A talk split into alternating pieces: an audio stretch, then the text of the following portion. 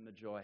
Uh, so I want to do a brief review and then, and then would love to introduce Mike here, but just a brief review on where we've been. Two years of our life. If you've been around here at Hillcrest, we've been going through Luke. We've been in it two years now, and we've made this movement from the entrance of the king to the teachings of the king to the journey of the king. And this morning, as we enter this spring, the victory of the king. And so if you look back, the entrance of the king started with Luke telling us there was this guy that lived 2,000 years ago. And Luke wants us to have certainty in who Jesus is. And, and he's like no one else. He's like no one else. There was angelic prophecies, a miraculous birth, uh, an interaction with 12 year old Jesus in the temple, demonstrating he's like no one else. And then he made a turn through his baptism and genealogy that Jesus was both fully God and fully man. That through his baptism, we saw uh, a genealogy is he is fully man, and then and then also a declaration on that baptism, fully God. And then we made a turn to the ministry of Jesus, to the teachings of the King. And we saw Jesus begin inviting people into this journey with him. And, we saw him overcome Satan as a precursor to what would happen on the cross. He, he, overcome every temp- he overcame every temptation as a precursor to what was going to happen. And then he began his journey. Uh, and he started by declaring that, this, that the Messiah has arrived and that those in Nazareth and Capernaum missed him. He, he made an invitation that his message was for all, even to the Gentiles, and they wanted to kill him. He opened up the scroll, read from Isaiah, and they understood what he was doing and that they wanted to kill him for that extension of invitation. And yet, in the midst of many missing him, some saw. And we saw the gathering. Peter and Levi were some of those that Luke highlighted. Peter, let down your nets. And Peter saw, instead of going, wow, he said, I'm a sinful man. I need you, Jesus. And then we saw his opponents begin to grow, these religious leaders that didn't appreciate what he was sharing, that he had claimed to be God. And then we saw in his ministry his power, his message, and this growing sense of followers who you wouldn't expect. His power over disease, nature, death, and sin. I have the ability to forgive sin, and so I say to you, get up and rise. He developed this, or he shared this radical thinking love your enemies and pray for those who persecute you. This radical, upside down kingdom. And then calling people to leave everything. Foxes have holes, birds have nests, the Son of Man has nowhere to lay his head. Come and follow me. And then there was the turn a turn towards the journey, towards the cross, the journey of the king.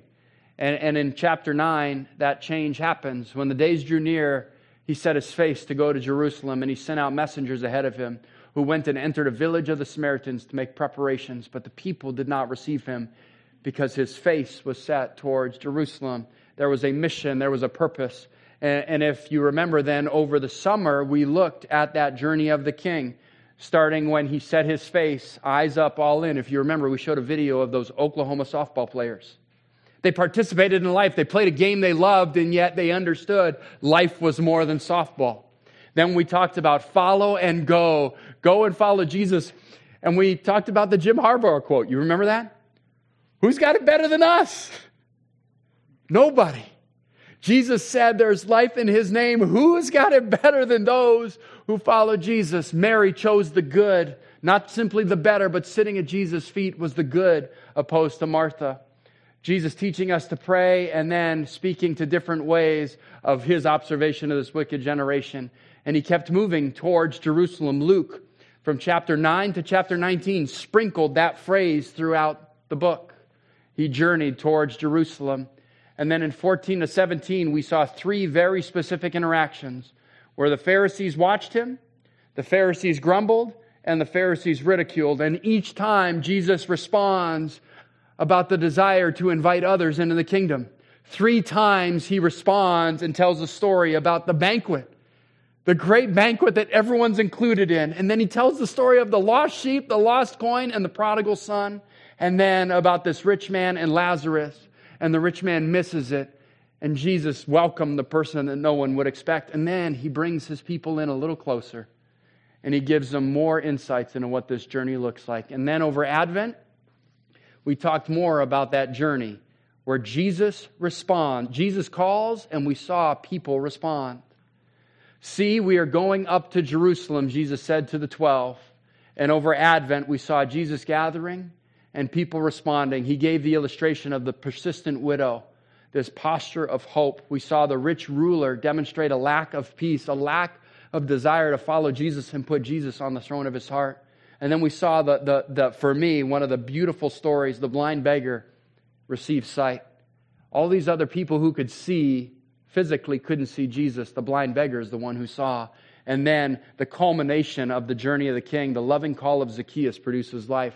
The guy who no one would expect, the chief tax collector, turns his life to Jesus.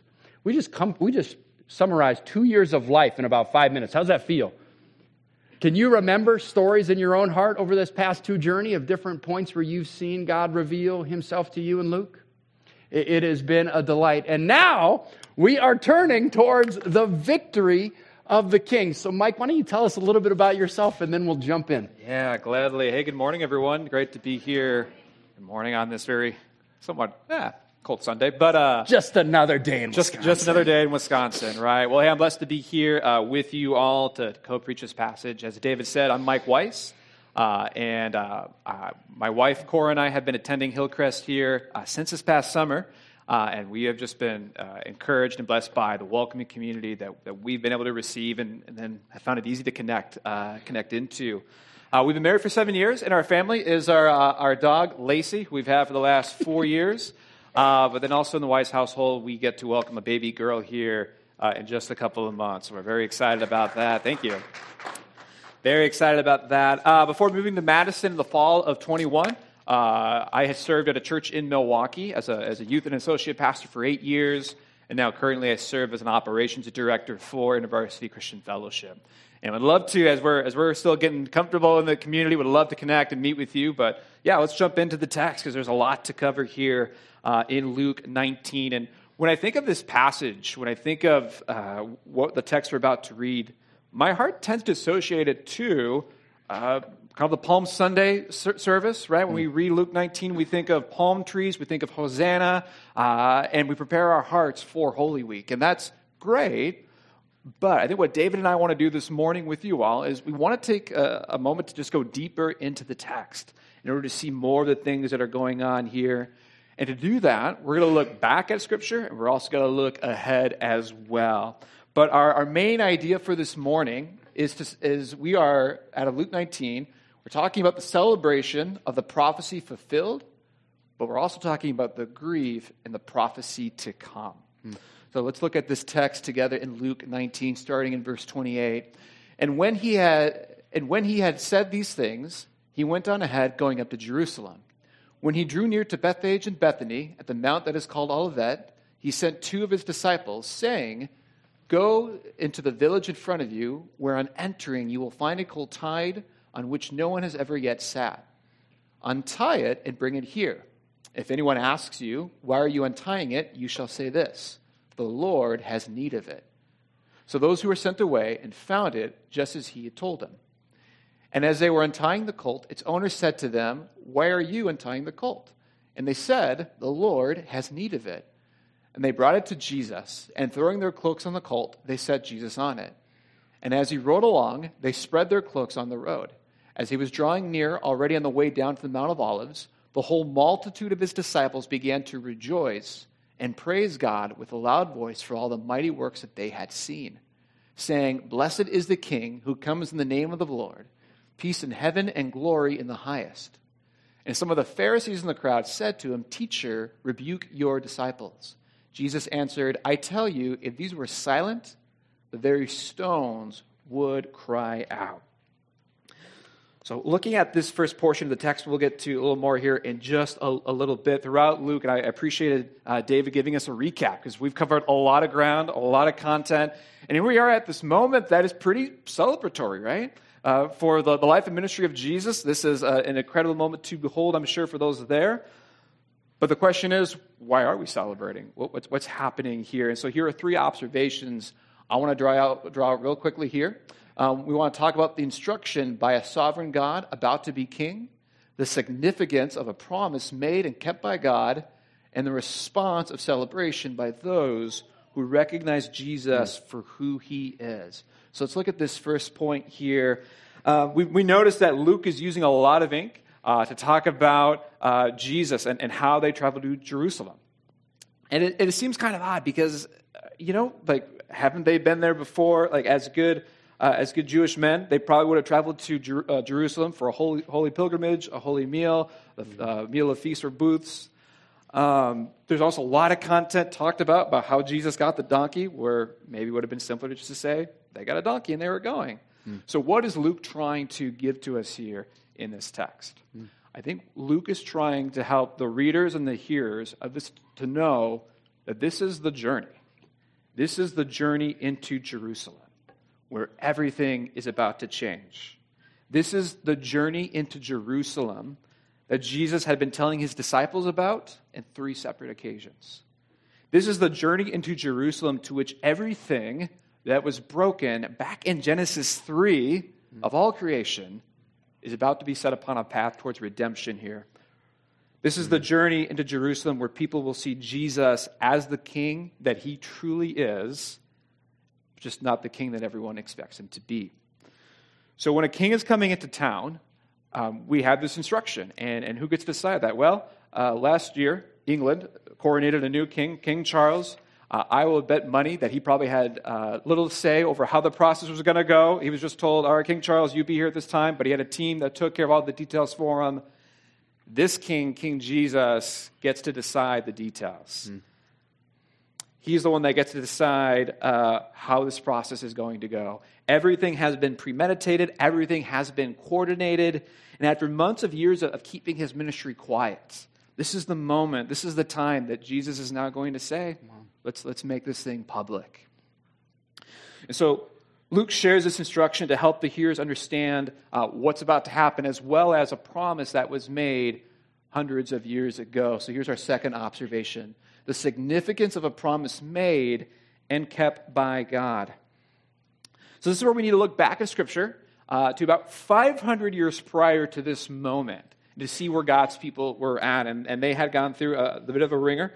Uh, the, the Israelites, for so long, at that point, had lived under foreign power where they suffered much and they faced cultural pressure. And as they were moving into this post exile world, and they were in need of rebuilding their, their lifestyle, their culture, even their temple to worship, the prophet Zechariah foretells of their future king and how they would recognize him. If we look back at Zechariah 9 9, he says this Rejoice greatly, O daughter of Zion. Shout aloud, O daughter of Jerusalem. Behold, your king is coming to you. Righteous and having salvation is he, humble and mounted on a donkey, on a colt, the foal of a donkey so we, we have this now, this promise that has been made, right? Where God is telling his people, for, for all these trials, for all these troubles that you've gone through, uh, your king is coming. Now, what the promise didn't specify was the timing, right? And so you can imagine if, you, are God's people, you're kind of waiting and wondering, all right, when is this king going to come? Is he going to come now, uh, tomorrow, next year? Uh, instead, there's a wait. And um, I think we can imagine uh, there is, well, excitement, maybe there's doubt because the promise has not yet been fulfilled. Mm. I don't know if you've ever doubted uh, a promise. Uh, I know I have because one, uh, I, have broken promises and promises have been broken to me. And, and, so sometimes there's that anxiety. But we are reminded that this God does not break his promises, especially ones made to his people. Mm. Though he works on his own calendar, he does not forget the words that he speaks to his people. And so Luke 19 is proof of that reminder of that the fact that God fulfills his promises. And here's this prophecy being fulfilled. And so, with that, what comes next? It's the response is that of celebration by those who recognize Jesus for who he is. And so we read this text, we, we hear the praises, we hear psalms being, being spoken over.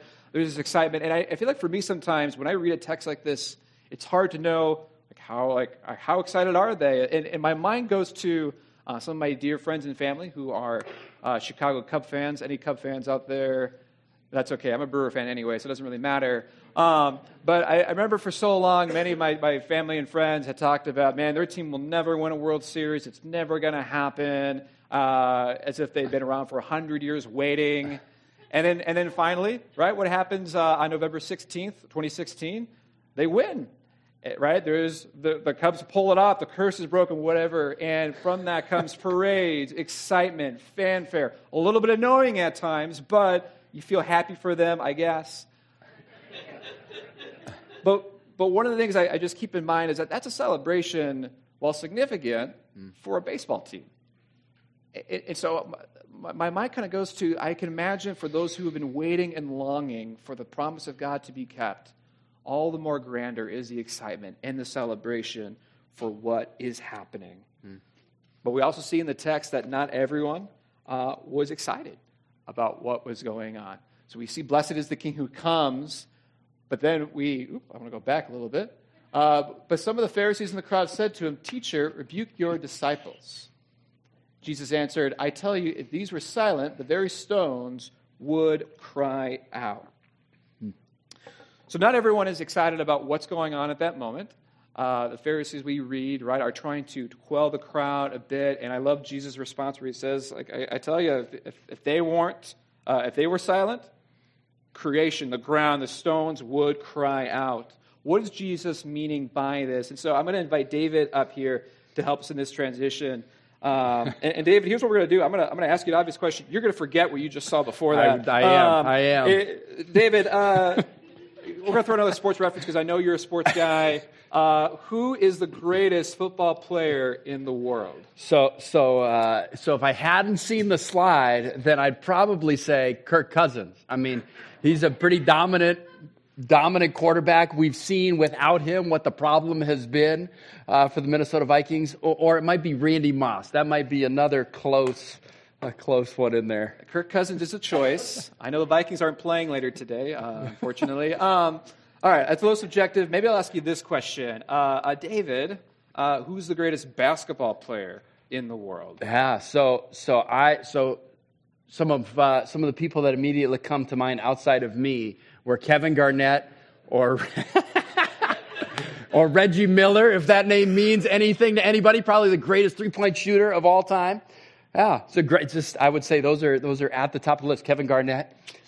I mean, but what we know about David is that he is a die-hard Minnesota fan. Unfortunately, though, David, I think that honor belongs to the guys who have the most rings. So, greatest football player in the world, Tom Brady, greatest basketball player, Michael Jordan. Love them or hate them, they have the rings, right? they, they have all of the jewelry to then show off and say, yeah, we, we won a, a few different times. And so I think to me, right, there, there's an obvious answer to, to the question here.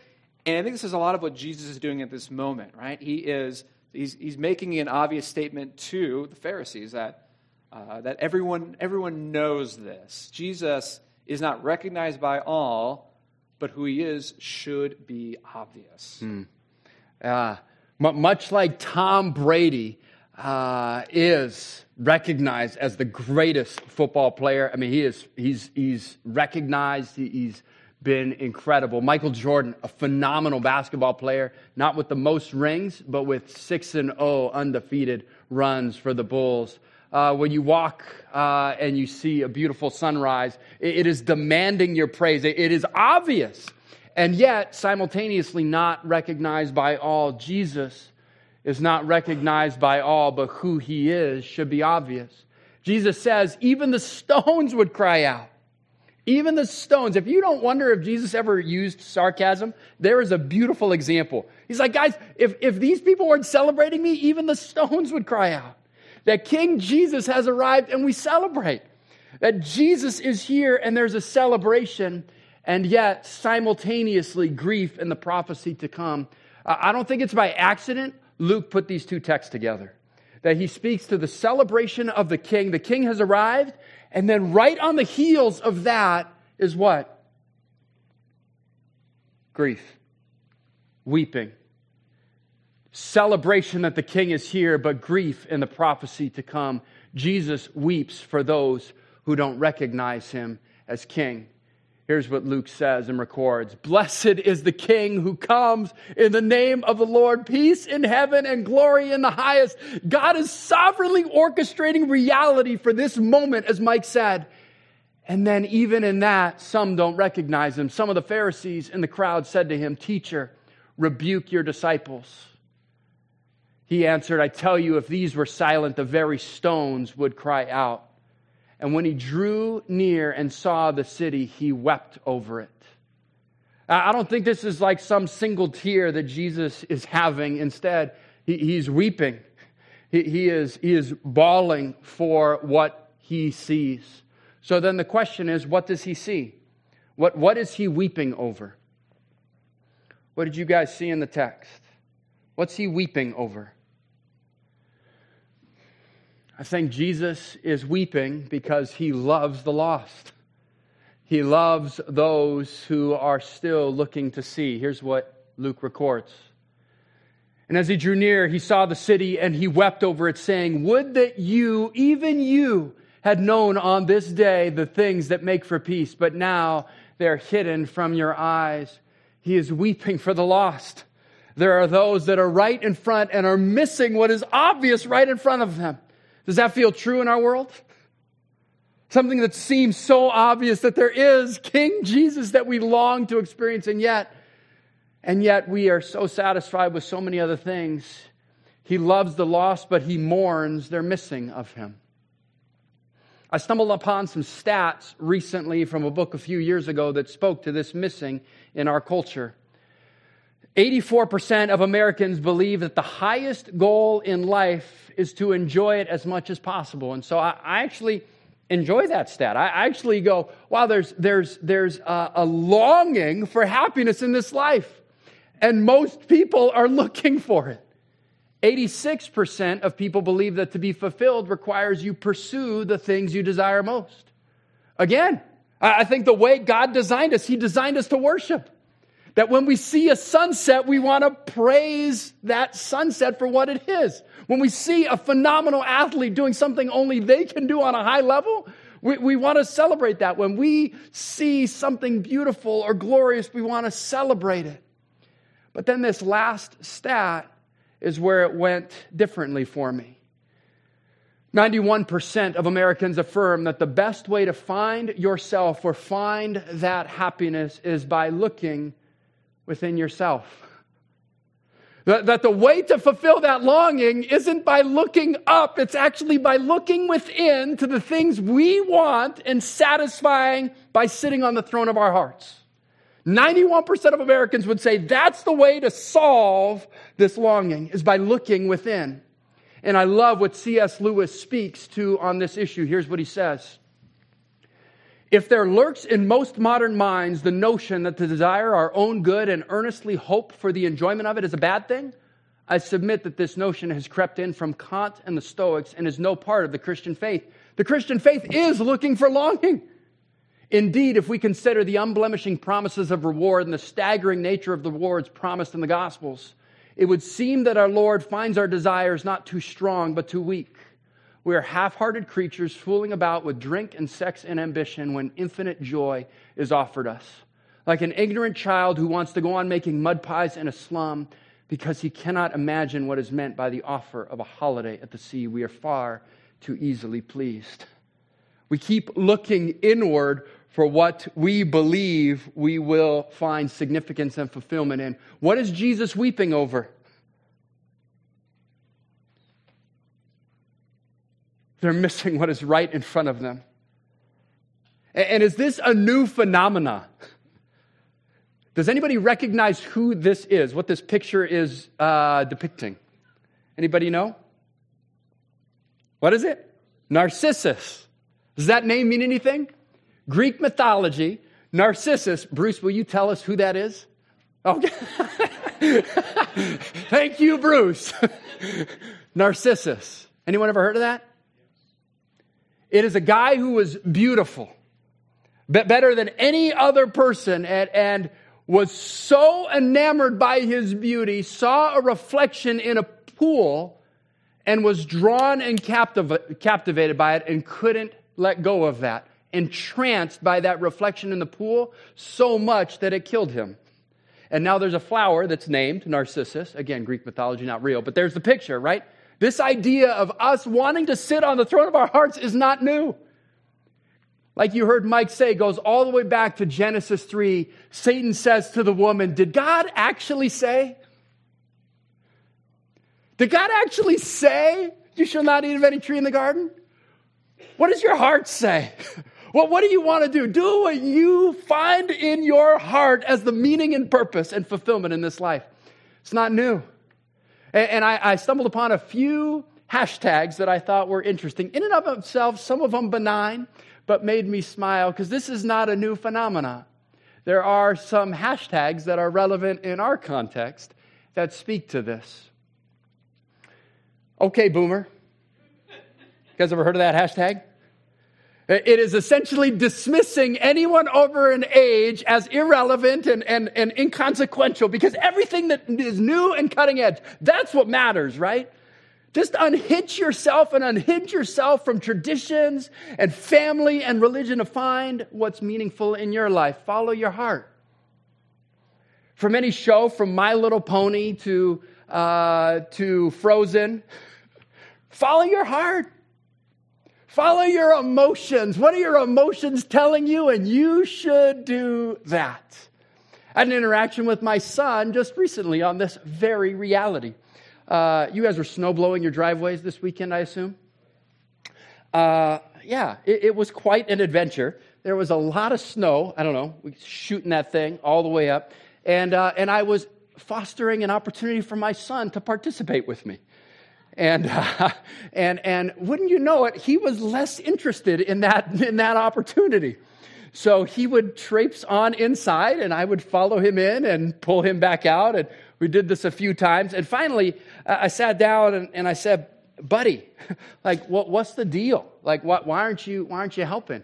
And he goes, well, Dad, that's, this is your job. This is what you're supposed to do. And I went, oh, oh it's an interesting perspective. And so, uh, so I asked them this question Buddy, do you, do you think dad wants to be out here?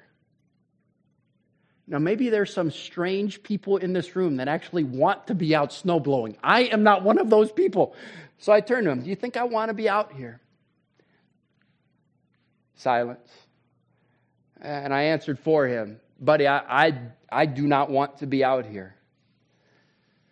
But, but I, I love our family, and I love and find happiness in taking care of our family and providing a safe place so we're not skidding up and down the driveway and we can go participate in fun things like sledding. And so, and so because of that desire, I will endure.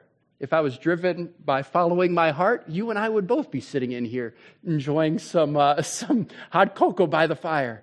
But for the happiness that is further, my emotions become the gauge not the guide. Jesus mourns they're missing him. They see what's right in front of them. Another one, be true to yourself. just be true to yourself. Whatever that might be, just do, do that. Another one, the answers are within. So, so, so don't find any perspective by any other influence. Just whatever your heart is telling you, do that. The same issue that Jesus is mourning. It's not new. We long to sit on the throne of our heart and have no guide but ourselves. The gospel continues to call us to have King Jesus sit on the throne of our heart. The king has arrived. And then he enters the city and he weeps. And then another one, just love is love. Well, wherever your emotions and your, your sexuality is driving you, just move there. And yet, Jesus looks at this city and weeps. Why? Because most people would say, well, I, I got to give up my joy to follow God. Instead, the constant call of the gospel, what we hear in this text, it is actually this journey. Don't settle for these things in life, but there is joy in Christ. Continue to follow, and that ultimate culmination and the most satisfying, enduring thing in this life is King Jesus.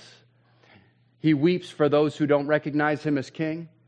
And yet there's another heavy element to this. And don't hear David saying this. Hear Jesus sharing this. He weeps for those who will be judged. Blessed is the king who comes in the name of the Lord. And if the stones, if you were silent, the very stones would cry out. Would that you, even you, had known on this day the things that make for peace, but now they are hidden from your eyes. For the days will come upon you when your enemies will set up a barricade around you and surround you and hem you in on every side and tear you down to the ground, you and your children within you, and they will not leave one stone upon another in you because you did not know the time of your visitation. That there is this prophecy of what is going to happen to Jerusalem uh, for rejecting their king. You could probably see that tide, and also a, an anticipation of a future judgment connected to this idea. Uh, this is Jesus saying this in about AD 30. Luke writing and recording this in maybe AD 60 ish. And then the city of Jerusalem is taken captive in AD 70 and demolished. And so, the first one, you're going to be trapped by your enemies. Jesus is telling them what judgment is about to come upon them. That the days will come upon you when your enemies will set up a barricade around you and surround you and hem you in on every side. And they're not just going to be friends, they are going to seek to destroy you. They will kill you and tear you down to the ground, you and your children within you. And then, third, the city is going to be leveled. The, the city of Jerusalem will be decimated. And they will not leave one stone upon another in you because you did not know the time of your visitation. because you didn't recognize the king had come. And so Jesus weeps. He weeps for them. He weeps because they're missing what's right in front of them, and he weeps for what's about to come because of their rejection. And so when we look at our lives, do you see the, the world through this grid? We all deserve total destruction. That King Jesus is weeping for those still in their sin and missing him as the king. We celebrate the king is here. And yet simultaneously weep. Why do we weep? I think we weep over our sin. There's a weeping that takes place because of what put him there. We weep over our sin. Maybe you've heard this phrase love the sinner. And then sometimes it's said, hate the sin. I think it's Preston Sprinkle, and I love the quote hate my sin. As we move forward in this life, do we weep for those that have yet to treasure Jesus and, and, and we hate the sin we see around the world? And there's a mirror that we shine back in our heart of what Jesus has done in our life to reconcile us to Him. We all deserve total destruction, weeping over our sin. And so every week we talk about Monday still matters as we enter into 2024. Does Monday still matter? Yes. Still stinking matters. And, so my hope would be this this text, I think, embodies embodies the Christian life. I think Luke put these here deliberately because we wholeheartedly celebrate the prophecy fulfilled that King Jesus has arrived and simultaneously grieve in the prophecy to come for those who have not yet treasured him. That every day we wake up, there's a joy, that there's a delight that King Jesus is here. He is present, ruling, and reigning, and his kingdom is advancing in hearts and lives. And yet, simultaneously, does everybody recognize that? No. And so there is this grief that happens, both joy and grief simultaneously. Mike, what's that looking like when we think about that celebration? No, it's a good, it's a good question. And David, here's you know what I think about. Um, we think about how Jesus is worthy of our hearts and our celebration, and, and yet I know sometimes we go through moments where uh, maybe we don't feel that, or, or maybe we're going through a difficult and challenging season. Uh, I resonate with this quote that I came across The world is filled with reasons to be downcast. I know that's a little more on the, on the depressing side. Um, so we can, we can read texts like Luke 19 and talk about the celebration while yet in our own, our own hearts maybe aren't feeling as stirred um, for that. I know it's been kind of uh, my case. Uh, my, uh, my wife and I, as we've kind of thought about uh, this past year, it was definitely a year that we would rather not repeat for, for a lot of reasons. It began with uh, the loss of a, of a family friend, uh, then came job loss, and then the real kicker was at the end of October, uh, I became uh, very sick to the point where after a couple of weeks of, of not getting better, worsening symptoms, loss of 25 pounds, we went to the hospital And uh, I had a four night stay there where I found out I had ulcerative colitis. And uh, mm. thanks to the medical attention, I was, I was doing better. But it's kind of hard to celebrate in those moments, right? When, when we feel as if, like, man, things are just really difficult and challenging. But yet, as we kind of talked about a little bit, we, one of the things that the Lord has just been working in my heart in this last year as a reminder is that despite our circumstances, we still can have joy. We still can celebrate. And we can do that through a couple of ways. One is by celebrating, by seeing the provision of God in the past. You know, we think of Zechariah, we think how, how God made a promise and he kept it. And that, that, that is extraordinary. That is amazing. And I think when we look back at our own lives, we go, man, like, how, how has the Lord actually provided for, for us? And for me, uh, while in the hospital, we had uh, great care from our, our, doctors and our nurses. Um, we had many people just show love and care. In fact, even, even people within our life group, which we were really blessed by. I remember Fred coming to visit uh, in the hospital and, and also reminded too as the, as the sun would rise. Um, I remember at 5 a.m. thinking, oh, my, my God made that sun rise. Mm. I remember that I can celebrate in the past because I remember our God is sovereign. Our God is over these things. So we can celebrate mm. by seeing the provision of God in the past. We also can celebrate by seeing the victory of Jesus that is to come. Uh, I, I'm one of those people that like spoilers sometimes, just because I like to emotionally prepare for like a TV show or a plot. I'm kind of weird that way, I know. Yes. And that's thanks and that's one of the things I love about being a follower of Jesus is because we know that, you know, how while we, we see difficulty around us, when maybe we walk through difficult circumstances, we, we see that the King reigns mm. in the end. Mm. And that's something that we, we can find hope in our hearts and we can celebrate for even in the hardest of circumstances. Mm. Yeah, in the midst of your circumstances, and thank you for sharing just a few of those. What is our heart always stirred to celebrate King Jesus as fully as we'd like? Um, not maybe as full as we'd like, we still sometimes settle or are challenged. And so we can celebrate by seeing the provision of God in the past, and, and we can look ahead and celebrate what, what we cling to, the hope that He is coming again, seeing the victory that Jesus has to come. And, and then the other element of the text um, do you weep? do you weep for those who have yet to treasure Jesus? Maybe you'd say intellectually, you weep. Maybe theoretically, you, you would say you weep.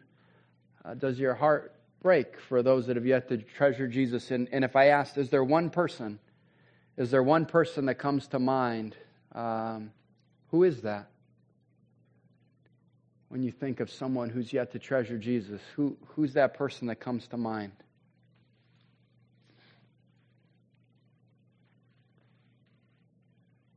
Does that person fill your, your thoughts as someone that you hope and long would come to celebrate the arrival of the King?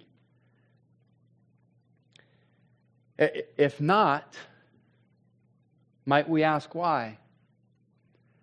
Why does my heart not break for those who have yet to treasure Jesus? Why is my heart not filled in the way we saw Jesus' heart filled? Uh, might we pray for God's heart? That we would have his eyes to see the way he sees from Luke 14 to Luke 17. Might we have those eyes? Might we never forget eternity is on the line. In the midst of the tragedy, and sometimes it's so overwhelming, and yet might we never forget there is life beyond this. Not just to look in, but actually to look up and see there is a God. Eternity is on the line, and, and then reflect on our own journey with Jesus, that God, in His grace, brought us to a fuller understanding of Himself. And then might we see and celebrate people helping people find life with Jesus. How many? One life at a time. Might we celebrate one, do for one what we wished we could do for many? Do we weep for those who have yet to treasure Jesus? And then might we actually believe we're living proof of a loving God. That we actually get to pray and watch and then step into gospel opportunities all around us. And so, how might you step to help that person that came to mind take one more step towards Jesus this week? What might that look like? Might I offer a suggestion? Is that okay? Mike says yes. I'm not sure the rest of you, but here we go.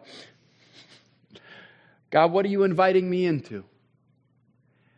And then I think sometimes we see it in the glamorous or the big or the extravagant or, or some massive movement.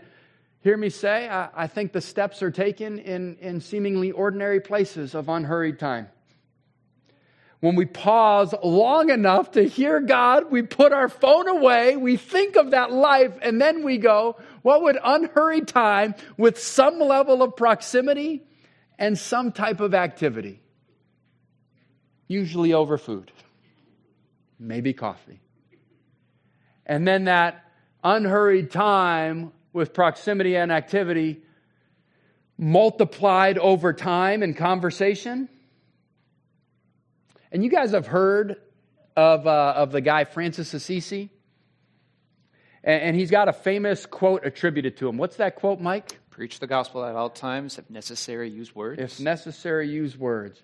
I, I might argue the words are necessary.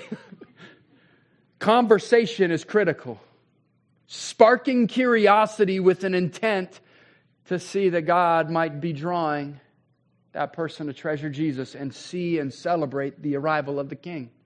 And so, unhurried time with conversation over time actually produces something. People are projects. It's actually with the hope of friendship. It's actually with the hope of growing to know someone's story. To celebrate the king and weep over those that have yet to treasure, always just pointing people to see and celebrate the king. And so, my hope might be what that step, it probably looks somewhere in here.